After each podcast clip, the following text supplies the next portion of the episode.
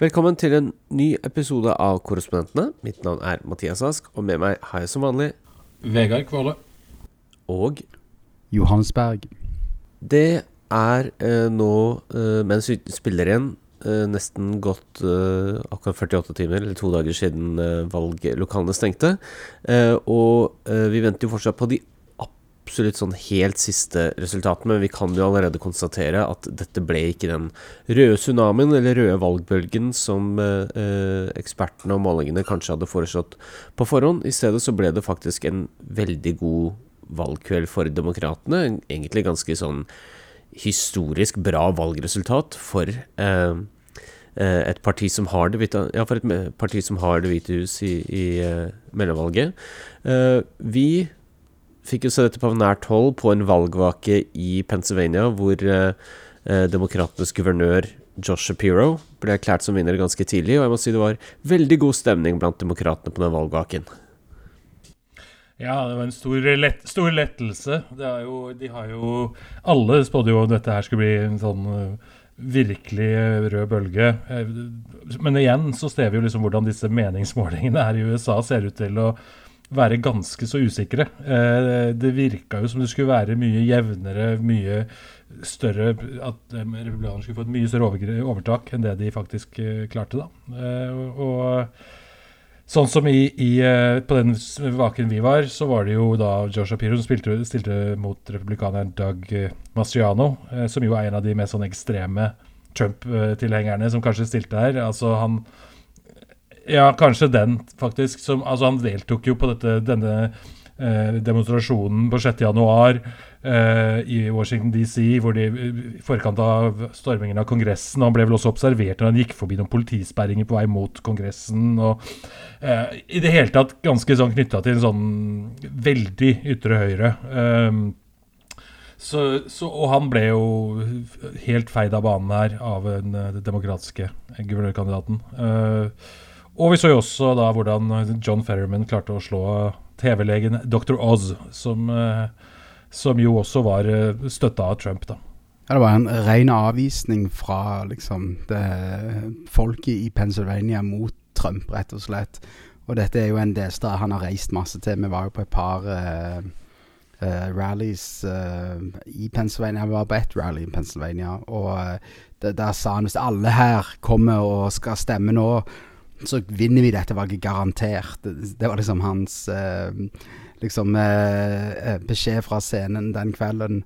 Og det var Altså, du det var, det var en stor folkemasse der, men det, jeg har jo sett større eh, i, i sånn Trump-sammenhenger, men allikevel eh, de, de var veldig eh, Hva skal jeg si du, du føler jo du er med den innerste sirkelen av tilhengere når du er der, for det er jo og det å stå midt i publikum og høre på samtalene som foregår rundt meg, og entusiasmen når ganske sånn drøye eh, ting blir sagt fra scenen, det, det, det er liksom skremmende å være til stede i en sånn setting for et eh, eh, For noen som ikke er en eh, sånn helt blind tilhenger av dette her.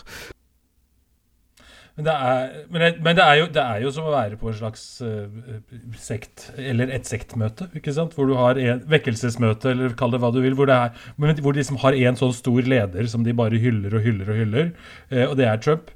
Um, men det jeg syns var litt påfallende på disse siste arrangementene, da, sammenlignet med Jeg har jo vært på mange sånne Trump-rallies uh, de siste åra, og uh, vi snakka vel også litt om det, Johannes, da vi var der. Særlig Vi var jo på det siste møtet hans i Ohio også, for JD Vance. eh, og Som vant. som han vant uh, mot Tim Ryan i, et, i Ohio, som da er en ganske rød stat i utgangspunktet, men, men, eh, men, men, men det ble jevnt. Og Tim Ryan eh, drev en god valgkamp der, tror jeg alle er uh, syns. Som hjalp mye av kongressdistriktet Ja. rundt der. Og, Ja. så vidt. Altså, Men det, men det, men det jeg syns var litt sånn merkbart der, var jo at enda mer syns jeg nå de siste valgmøtene har vært Altså Her reiser altså Trump rundt. Målet med disse møtene skal jo egentlig være å få løfta opp disse kandidatene hans, få valgt disse kandidatene. Men disse møtene hans, disse talene hans, handler for det første bare om han, og alt hva slags offer han er. Eh, ikke sant?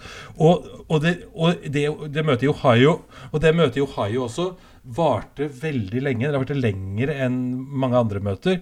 Eh, han snakker og snakker om disse, dette valget i 2020 som han fortsatt mener er stjålet. Og alt er liksom og, og, FBI er mot han, og alle er mot han, og meg, meg, meg. ikke sant? Men han prater og prater, og så ser vi jo det at til og med disse der hardcore tilhengerne hans var ganske lei altså, i Ohio etter hvert. etter hvert. Mange, og påfallende mange, dro lenge før det faktisk var ferdig. Nå var det altså ganske kjølig og sånn å stå der også, så det bidro sikkert. Men allikevel så, så, var det Jeg syns det var litt, det var litt sånn påfallende at folk ble litt sånn lei av bare å stå der også. Uh, ja. ja. Ja, nei, altså det, Jeg merket det når en sto blant de, og de, han var forsinka til møtet òg, og de, eh, de sa 'hvorfor gidder vi å være her', liksom. Det er jo eh, det, det var, De snakket om det, Dette er jo som å skulle vente på Led Zeppelin, var det noen av disse eldre folkene som sto og snakket. Jeg bare, Det kunne ikke vært lenger fra virkeligheten. Uh, men uh, det sier jo litt om denne her fangruppen hans, som bare syns han er De blir så begeistra for alt det han presterer å si, og det er som de vil ha dette. Dette er liksom noe som masserer de liksom på en eller annen måte, som gir de en glede som er Ja, det, det er jo sånn kun du ser i veldig sånn lukka miljøer, sant.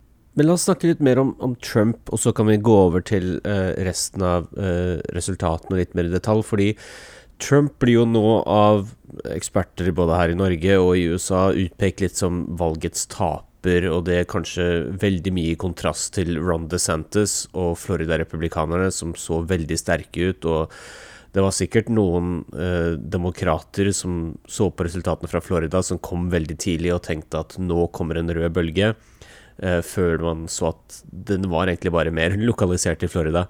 Eh, og Trump og New York eh, For Trump har jo gått ut og støttet mange av disse kandidatene til Senatet som virkelig skuffet, altså som sølte bort masse gode muligheter for republikanerne til å ta tilbake Senatet. Så vi snakker om Herschel Walker, hvor det sannsynligvis blir omvalg. Dr. Ross har vi snakket om. Eh, det ser bra ut for demokratene i både Nevada og eh, Arizona akkurat nå, og da beholder de flertallet. Eh, men jeg syns det var én ting som var veldig interessant, og det var en eh, republikansk eh, strateg eh, som er blitt ganske populær på Twitter, han er også kommentar, kommentator for CNN, som heter Liam Donovan.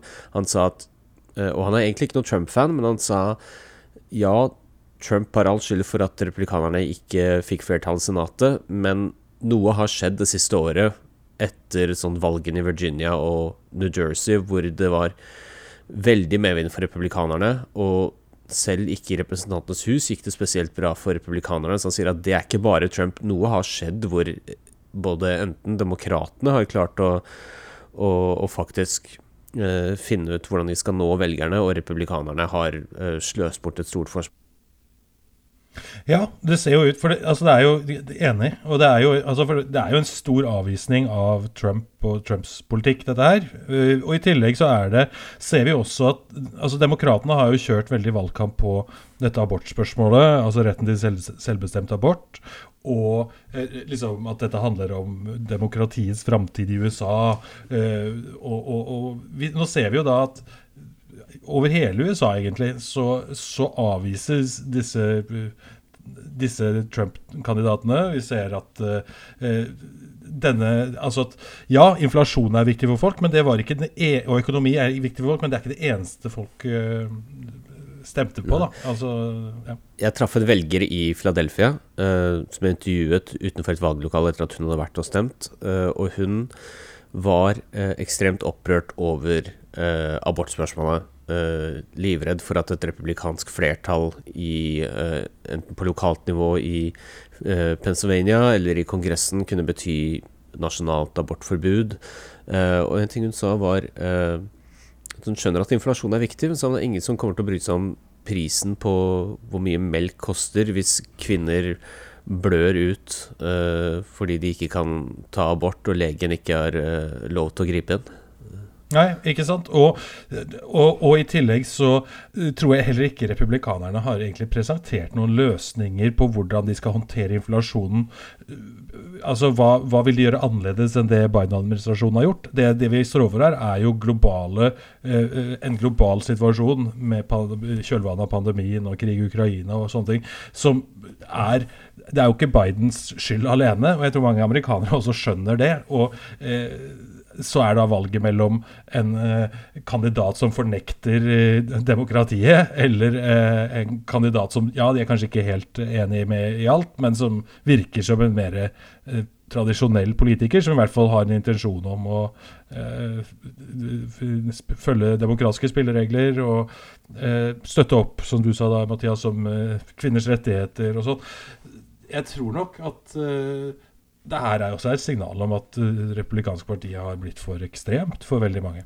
Ja, og jeg tror også uh, den ekstremismen blir ganske tydelig når noe sånt som Roe v. Wade blir omgjort. Fordi uh, før dette så var jo abort og mulighetene for at abort kunne bli forbudt i USA, var et hypotetisk spørsmål. Altså nå er det mer eller mindre forbudt i om ikke halvparten, i hvert fall veldig mange delstater i uh, USA. Og Eh, det gjør jo også at hva hver enkelt republikansk politiker mener om abort, blir ekstremt viktig, og der har jo republikansk politiker etter republikansk politiker, Tudor Dixon, som var republikanernes eh, guvernørkandidat i Michigan, en delstat som stemte da for å beholde eh, abort i delstaten med et overveldende flertall i, eh, i, en folkeavstemning. Hun hadde jo på forhånd gått ut og sagt at uh, hun uh, støttet ikke noe unntak fra et abortforbud, selv ikke med voldtekt eller incest eller fare for kvinnens liv. Eh, og det er jo klart at folk legger merke til det her.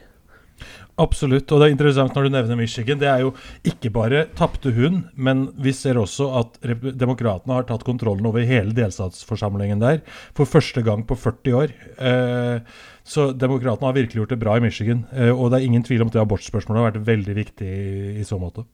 Men til og med i Kentucky eh, hvor de hadde en folkeavstemning da om å forby abort, så uh, vant jo nei-siden.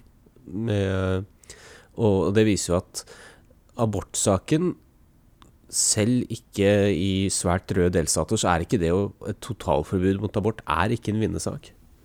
Det er et lite mindretall som eh, ønsker dette. Og eh, det er jo flere som har brukt denne metaforen om at dette er liksom hunden som eh, klarte å ta igjen bussen, eh, og så vet de ikke helt hva de skal gjøre når de faktisk klarer å fange, fange bussen. Det, eh, men og i stedet så kommer nok dette til å føre seg slags backlash for eh, og Det ser vi jo her, da, at det har ført til et backlash for, for republikanerne.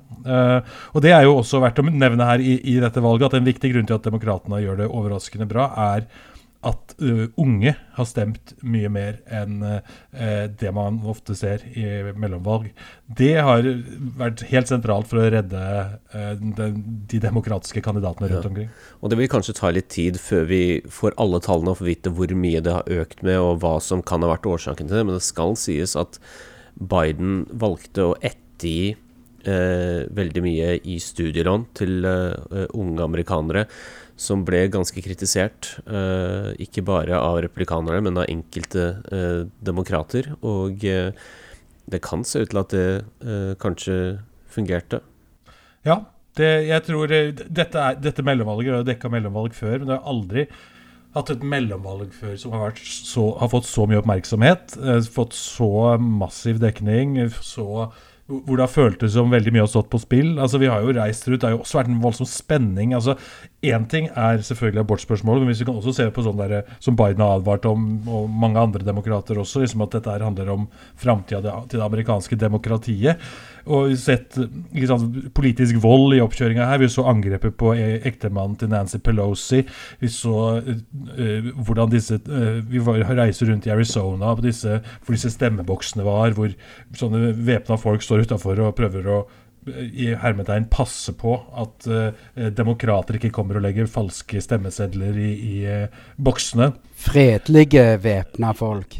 Fre fredelige væpna folk. men, sant, men, sånn, men, men så, sånn ulike sånne former som oppfattes som ganske sånn truende da, for mange. Um, så det, det er en, en, en, side av det også. At det er nok en del amerikanere som også har følt at her er det en, en slags antidemokratisk bevegelse som er på frammarsj, som vi må prøve å slå tilbake mot. Eh, og det, Jeg tror det budskapet også har gått hjem hos en del velgere. Altså. Ja, og det skal sies at én ting eh, jeg har merket, er at det er veldig mange sånn konservative kommentatorer, da konservative aviser særlig, ser det ut som at Murdoch-imperiet eh, med Fox News og, og, særlig New York Post og, og, Wall Street Journal har blitt litt lei av Trump. Og det er jo nesten bare å si til dem sånn Ja, det er kanskje litt for sent. Uh, for jeg snakket med mange Trump-velgere på dette uh, samme valgmøtet dere var på i Pennsylvania, hvor de var jo snakket jo veldig mye om at de trodde at demokratene kunne finne på å stjele det valget her. Så det å for noen av de kommentatorene og eh, politikerne og aktivistene på replikansk republikansk side som i to år ikke har stått opp mot Trump og hans konspirasjonsteorier om valgjuks, og som nå ønsker at velgerne deres skal innse at Trump kanskje ikke er eh, like populær i resten av landet som velgerne tror. Det er kanskje litt for sent nå, altså. Det er, det er, ganske ut, det er egentlig ganske utrolig at deler av ja, altså, altså at republikanerne ikke har innsett tidligere at Trump er Ja, han mobiliserer sine han mobiliserer, Ikke sant, han mobiliserer sine kjernevelgere, men han har også tapt, eh, tapt for eh, republikanerne. Hver eneste gang i 2018 så, så vant eh, demokratene i mellomvalget. 2020 tapte Trump Det hvite hus. Eh, og, og, Senatet. Og nå da eh, også mellomvalget her, som på ingen måte er blitt noen suksess. Altså dette her er jo Ja. Hvis en ser det som i parallell til det hvordan Biden har gjort altså Han hadde jo en supermajoritet i 2016. Klarte å få til ekstremt lite annet enn å gi skattelettelser til de aller rikeste. Og da, når du ser eh, hva Biden har klart å få til, med tanke på at det har vært en historisk pandemi og massiv inflasjon og krig i, i, i, den vestlige verden, så er det jo en, det en helt, Ting har jo vært håndtert på en helt annen måte, og det har vært fremgang i systemene. Det er jo litt verdt å merke seg at vi snakker mye om at Trump er en stor taper her, men Biden er jammen en vinner i dette valget òg. Altså, ved at han har, uh, han har klart, uh, til tross for å være så utskjelt både av sine egne og være upopulær i befolkningen, store deler av befolkningen osv. Likevel så har han klart å holde, få gjennomført politikk. Han har klart å ha nå da også å lede partiet gjennom et mellomvalg som er historisk bra for et uh, parti som sitter med presidenten. Uh, så dette her er virkelig en uh, også, altså Vi så jo Biden i, på pressekonferanse dagen etter valget, som var selvfølgelig veldig fornøyd med at det, at det gikk sånn som det gikk. så, så verdt å også på en måte tenke at uh, Biden har, har, har, gjort noe riktig her, han òg. Og tenk hvor mye prat det har vært om at uh, demokratene har ikke noen uh, mulige presidentkandidater hvis Biden skulle velge å ikke stille, og nå er det jo presidentkandidater i fleng her. Altså Gretchen Whitmer, Josh Shapiro, som vi var og så. Uh, hvis uh, Raphael Warnock klarer å vinne om valget, så er han absolutt en, en kandidat. Uh, du har uh, Er det Marsha Healy hun heter? Hun første åpne lesbiske guvernøren i USA som ble guvernør i Massachusetts. Altså, det er jo Det er jo blitt De har jo nå en en hel stall full av unge, lovende politikere. Men la oss snakke litt om Eh, Biden og hans muligheter nå for 2024. For han ble spurt på pressekonferansen om han har tenkt å stille. Han sa at intensjonen er å stille, men at han skal ta en prat med familien som bestemmer seg på nyåret. Og han blir 80 år om litt over en uke. Altså, Hva tenker dere eh, om, eh, om han stiller eller ikke, eller og hvordan det kan gå? Nei, Han har jo skaffa seg et slingringsrom nå, da, og han har jo også uh, pga. dette resultatet så står han jo plutselig sterk, mye sterkere enn det han, det han, gjorde før valget.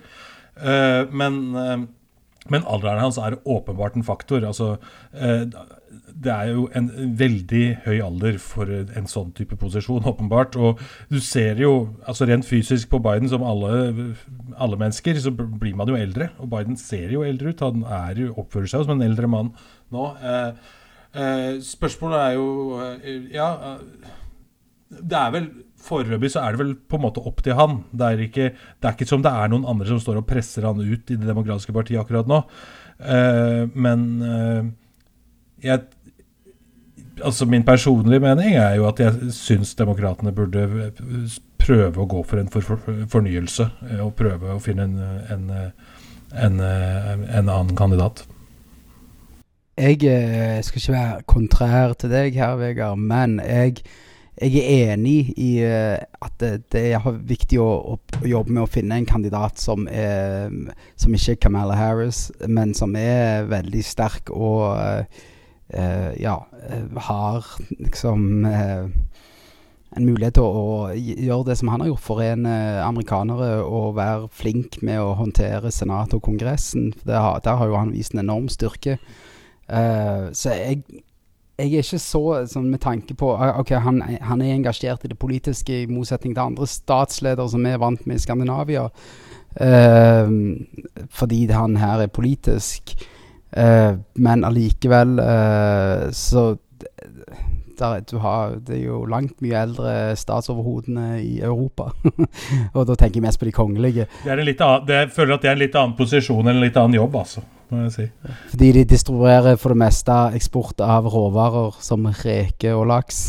Og skalldyr, som Mathias kjenner til. Men jeg vil jo kanskje tro at et veldig godt resultat i mellomvalget gjør det kanskje litt lettere for Biden å ikke ta en periode til. Altså for da kan han si at uh, han har uh, han har gjort jobben. Uh, og han har gjort mer å forvente Altså, dette er jo Vi må vel tilbake til Bush. Uh, George W. Bush for å se en, et like bra mellomvalg. Og det var en veldig spesiell tid hvor uh, eh, 9-11 hadde skjedd året før, og, og, landet var veldig samlet, og Bush var ekstremt populær. Mm. Ja, nei, jeg tror jeg er helt enig. Biden har skaffa seg et handlingsrom her som er ganske stort nå. Altså Hvis han Eh, altså Han kan si og argumentere akkurat sånn som du sier der, og det var jo det han sa. Altså Da han ble valgt, så var jo altså her hans hovedbudskap var vel nærmest at her skal vi komme tilbake til litt normalitet etter fire år med Trumps galskap.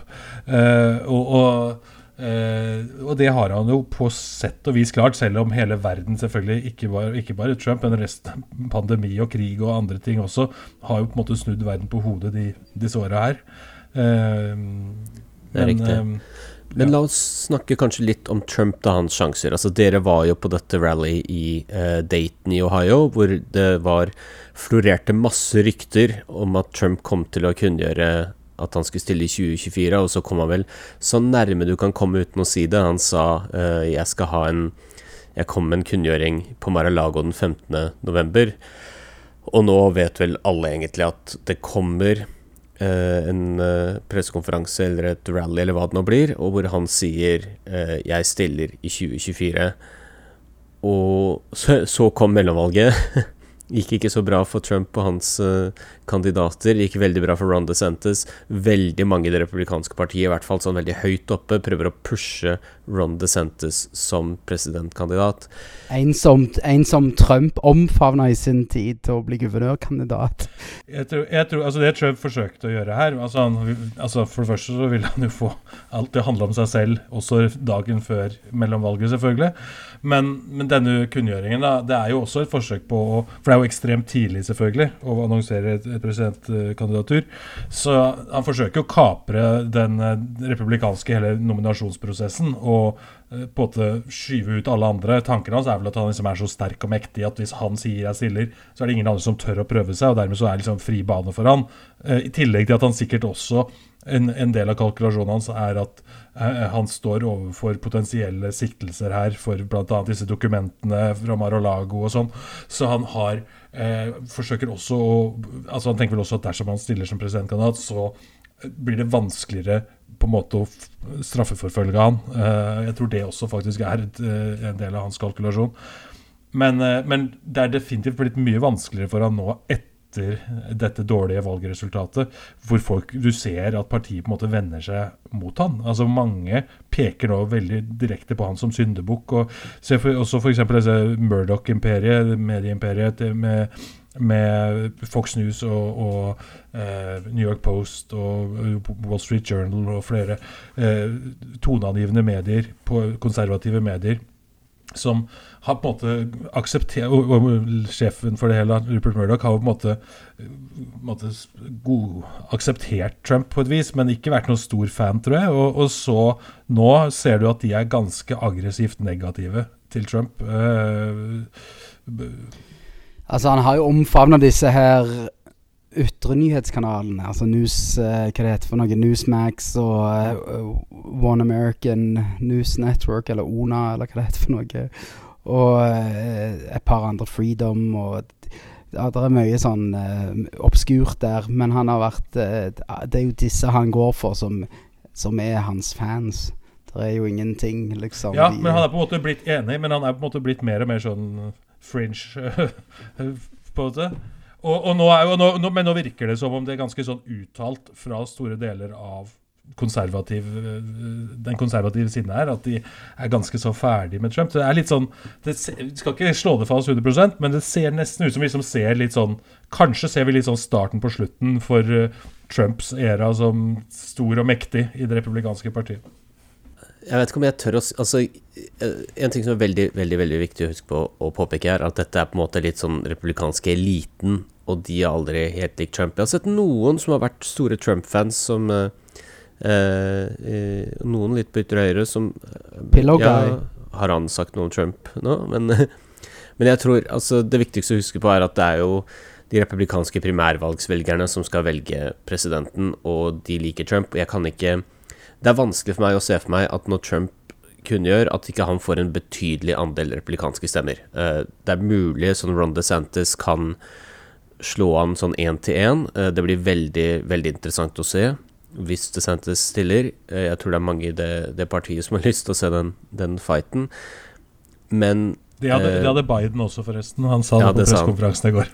altså For å si det sånn, en fight mellom DeSantis og Trump er jo akkurat det demokratene bør håpe på. At det partiet kan slite seg i, i, i filler. Og det er jo det er vel ingen som ser for seg at hvis DeSantis slår Trump, at Trump bare vil si gratulerer, nå skal jeg gjøre alt jeg kan for at du blir eh, president i november. Altså, han kan jo finne på å prøve å rive det partiet i to. Uh, ja. Absolutt. Det er jo også det som kan skje nå. Det er altså Medier her i USA rapporterer jo om at Trump skal ha vært ganske rasende etter, etter, etter at disse resultatene kom inn. Han skyldte også på Melania for deler av det, ja. Uh, så han er jo, det har, det har nok gått en kule varmt der. Jeg tror nok for DeSantis en del så tipper jeg at han i hvert fall ikke vil kunngjøre noe kandidatur på en god stund enda, eh, hvis, han, hvis, han, gjør det. Eh, jeg jeg, nå, per nå så tror jeg ikke han er interessert i å prøve å utfordre Trump eh, i en sånn fight. Jeg vil tippe at det vil ta litt tid eventuelt før han kommer på banen med det. Fordi nå, nå, tror, mer, nå tror, jeg det er mer, sånn at Trump eventuelt skal få uh, holde på litt her, jeg vet ikke. Og det er også viktig å huske at Ron DeSantis er vel 42 eller 43. Han er veldig ung. Han må ikke stille noe. Jeg tror, jeg, jeg tror sånn etter at Barack Obama vant, etter bare fire år i Senatet, og hvor gammel var han da? 47? At folk tenkte sånn når du har muligheten, så må du bare kaste deg inn. Du kan ikke liksom, vente på at du blir gammel nytt. Uh, vår gamle venn Chris Christie var et kjempegodt eksempel på det. Han skulle stilt i 2012, 2016 var han gammelt nytt. Men så har du jo at Donald Trump har vært kjendis så lenge, mm. venter til han er sånn nesten en has-been til å stille som president. Men han var ikke politiker. Men en som var politiker, var Joe Biden, og han prøvde seg jo to ganger når han var ung og lovende eller erfaren. Ja, men han ble tatt han ble tatt i løgn. Ja, ja, Men i 2008 så var han Man skulle jo tro at han ville vært en bedre kandidat i 2008 enn i 2020. Og så Unnskyld. Det kommer, ja. det kommer selvfølgelig an på konteksten, ja. Men det, men det, er også lett det er jo, Vi har vært igjennom en del runder med ulike kandidater som er veldig hotte en periode, og så stuper de. Altså Scott Walker. Jeg vet ikke om det er en person dere husker uh, veldig godt, men han men, Riktig, men han var jo veldig sånn Å, dette er en framtida til Det republikanske partiet. Men uh, nå tror jeg ikke det er så mange som tenker det lenger. Uh, Tenkte ikke det i 2016 heller. Nei. men det er liksom noen som Og det å være veldig hot nå, da, to, ti, to år før presidentvalget, er, kan være for tidlig. Du kan, det, er folk, altså det er mulig å brenne, brenne ut før, for tidlig også. Nå skal det sies at han får jo fire år nå med uh, ganske mye makt i Florida. Det kan jo være litt gøy det også for en politiker, å bygge, bygge seg opp noe der. Og så kan han jo gå av i 2026, for jeg tror ikke han Du får vel ikke lov til å ta mer enn to perioder i Florida, og så kan han bruke to år på å bare tjene masse penger og, og samle inn penger fra sånn rike eh, donorer. Også. Det høres ut som terap terapeuten hans du nå i forhold til å ikke utfordre uh, Trump. Det er jo Jeg også, jeg, det har også om hørt en, et tredje scenario her, med at uh, Trump bruker uh, hyrer han inn som visepresidentkandidat. eh, og på en måte får han inn på den måten. Det er riktig, men det har jo, dette mellomvalget har jo gjort noe litt eh, spesielt for uh, For uh, DeSantis sine visepresidentsjanser, og kanskje noen, eh, hvem som helst fra Florida, og det er at Florida er ikke noen vippestat lenger. Florida er virkelig blitt en republikansk stat. Det er helt klart. Så, Eh, så nå vet jeg ikke helt hva Ron DeSantis eh, bidrar med som visepresident, bortsett fra sånn forene det republikanske partiet. Og, Men det var ikke, det var ikke Indiana heller. men det samla partiet, da. Og fikk jo noen kristenkonservative, ga han litt kred. Ja, ja. Ja, men når, Ja. ja, men når argumentet ditt er eh, Altså, han er jo en veldig konservativ, er religiøs ja, person. Så, er samme, så det, så er det jo samme som Mike Pence, så å si. Det han stiller med der. da. Mike Pence kan jo finne på å stille som president. Det er vel Han er jo en annen mulig kandidat, ja. Han er jo for øvrig aktuell, han er jo for øvrig aktuell med en bok akkurat nå, som kommer ut i disse dager. Oi. Som, eh, som eh, Hva heter den igjen? Uh, so, help, so, He- so Help Me God, tror jeg boka heter. Eh, Men eh, Og han forteller jo litt om det voldsomme presset fra, fra Trump for å forsøke å stoppe denne sertifiseringen av Joe Biden. Jeg kan se for meg Jeg tror ikke at Mike Pence sine sjanser for å bli visepresident blir noe bedre etter mellomvalget, men jeg kan se for meg at han kommer til å få mye mer medieoppmerksomhet pga. dette mellomvalget, hvor folk spør sånn Hva tror du om Trump, og tror du partiet er ferdig med Trump? Og jeg håper han Ja. er klar for å snakke om Trump på den bokturneren, for det tror jeg det blir mye om. Det kan det fort bli. uh, ja. Nei, og han, han, virker jo, han virker som han kanskje har, lyst, har litt ambisjoner om å bli president uh, en gang, men uh, sjansene hans per nå virker veldig, veldig små, må jeg si. Altså Neste uke så kan vi, får vi jo forhåpentligvis, for de teller jo veldig sakte, men da vet vi mer om hvem som vant huset, hvem som vant senatet og sånn. Men er det noe i denne omgang dere føler vi må gå gjennom? Vi snakket jo ikke så mye om New York, men der gikk det jo veldig dårlig for demokratene. og eh, det, Det var jo særlig Florida og New York som var eh, veld, veldig dårlig for demokratene. Eh, det ble en liten eh, det ble litt bølgeskvulp på Long Island utafor New York her. Svi I hagen til Mathias sine svigerforeldre. Ja, de, fikk, de har nå en republikansk eh, kongresspolitiker. Men at Florida ble så republikansk, forstår vi jo, men eh, for sånn, det har vært en trend. Men i New York virker det rett og slett bare som at det demokratiske partiet snublet i sine egne bein. Altså, de gjorde så mange tabber. Veldig, veldig merkelig. Vi så jo også at eh, hun som eh, da til slutt vant guvernørvalget, uh, Hochul, Hochul, hun, eh, hun også gjorde jo ikke så bra som hun egentlig burde ha gjort. Altså, New York er jo egentlig en demokratisk stat, eh, eh, men med noen republikanske lommer rundt, på en måte. Eh, særlig upstate og, og litt ut på Long Island.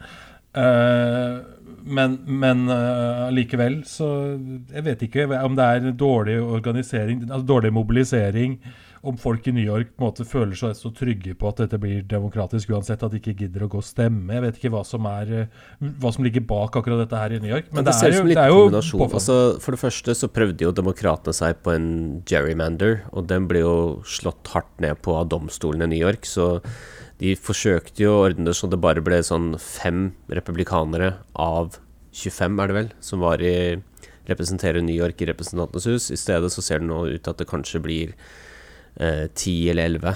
Eh, og så har de jo eh, en del politikere som var litt egoistiske, tenkte mer på sin egen politiske karriere. Altså for, forlot distrikter hvor det kanskje bare var de som kunne slå en republikaner for å prøve seg som guvernør. Du hadde New Yorks viseguvernør nå, var jo også fra et sånt vippedistrikt. Og så kanskje det mest kontroversielle var Sean Patrick Maloney, som eh, leder det som heter D-Triple-C, som er vel den demokratiske kongresskomiteen. Så han er egentlig litt sånn demokratenes valgkampsjef. Og han flytta ut av sitt distrikt og inn i et annet et, eh, og pushet da ut en annen ung, populær demokrat som het Mondaire Jones, uh, som da måtte flytte. Og Maloney tapte jo faktisk sin kamp, så han uh, gjorde dette her bare til ingen nytte. Og det har jo ført til at det er i hvert fall Jeg har lest veldig mange At veldig mange demokratiske aktivister nå ønsker litt sånn endring i delstatspartiet. For de mener at dette her går ikke. Nei, det ikke sant. Og samtidig, så hvis vi da går litt videre også her med dette altså Hvis det da blir et republikansk flertall i, i Kongressen, så vil det da være takket være særlig disse distriktene i New York. og eh, det vil jo bli et lite flertall de har, og disse republikanerne i New York vil jo da være veldig sårbare i neste valg om to år. Eh, så det er jo vært sannsynlig å tenke seg at mange av de vil opptre ganske sånn moderat forsøke å ja, ikke sant, opptre nesten litt sånn demokratisk for å forsøke å holde på setene sine. og Det skal bli interessant å se hvis Kevin McCarthy faktisk blir eh, republikansk speaker her.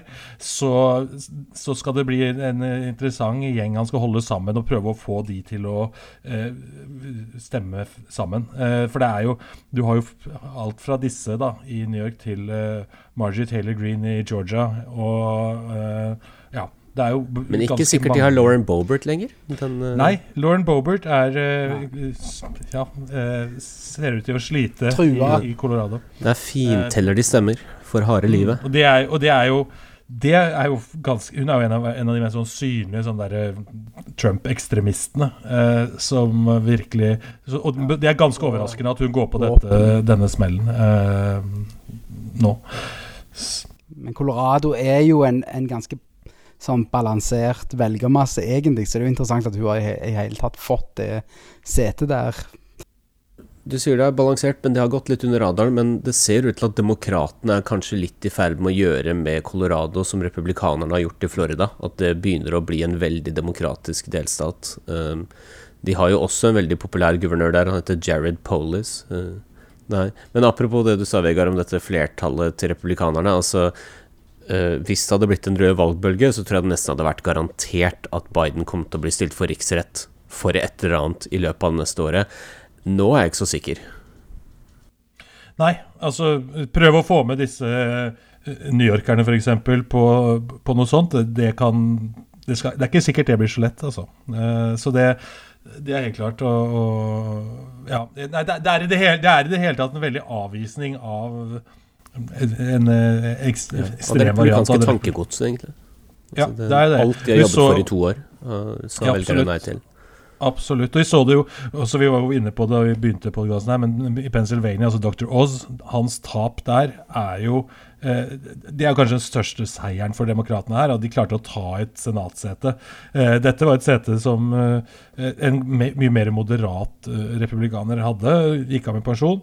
Og så har vi da fått inn Dr. Oz, som har forsøkt å alliere seg litt med Trump. og ja, har vært litt sånn vinglete på hva han egentlig mener om eh, valget i 2020. Og eh, både forsøkt å være moderat og trumpist på samme tid. Og, vært, og, i det hele tatt, og det ble jo da avvist uh, av velgerne i Pennsylvania. Så han Det er virkelig en stor seier. Han har vel, flytt, flytta tilbake til New Jersey allerede? det? det kan godt hende. Det var, jeg, jeg ville påstå at det var eh, betraktelig veldig mye New Jersey bilskilt på valgvaken hans utenfor arrangementet. Så det, det, var litt sånn fascinerende å observere. Altså dette, Nå gjorde jeg ikke en sånn helt metodisk sjekk av alle bilskilt, men de jeg gikk forbi, var samtlige fra New Jersey. Og det var Så dette lå liksom veldig nærme en by jeg har et godt forhold til, som heter Trenton, New Jersey. Uh, som er Ja. Det, men allikevel uh, Jeg tror uh, det vi kommer til å se fra Featherman, er jo ikke en, en Joe Manchin som må balansere med sine Han har, han, nei, han har på en måte stått fram som stått fram som en slags Bernie Sanders-aktivist på det nivået. Så det er, det er ganske interessant, egentlig, med John Featherman at han, han har vunnet her. Så han virker jo å være en mann av folket. Han er jo en veldig Sånn, både utseendemessig og uh, i karakter og det han sier og gjør og har gjort. Jeg vil ikke utelukke John Ferriman som en potensiell president- eller visepresidentkandidat hvis han da kommer tilbake for fullt 100% fra de helseplagene han har hatt nå med slaget. Nei, jeg tror, jeg tror han også har også eh, fått en voldsom profil nå. Eh, og han skiller seg ut, og han er en, eh, en progressiv, eh, moderne demokrat, virker det som. Eh, så jeg tror han eh, har, Dette er jo Ja, dette, dette kan han, han, kan virkelig ha en stor framtid i Det demokratiske partiet.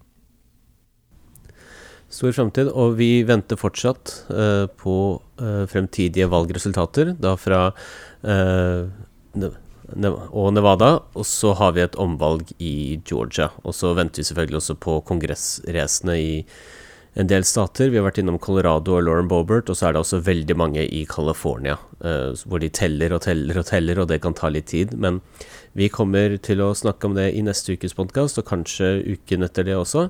Men jeg tenker at vi kan avslutte denne episoden for denne gang. Eh, tusen takk for at dere to var med, og takk for, til alle som hørte på.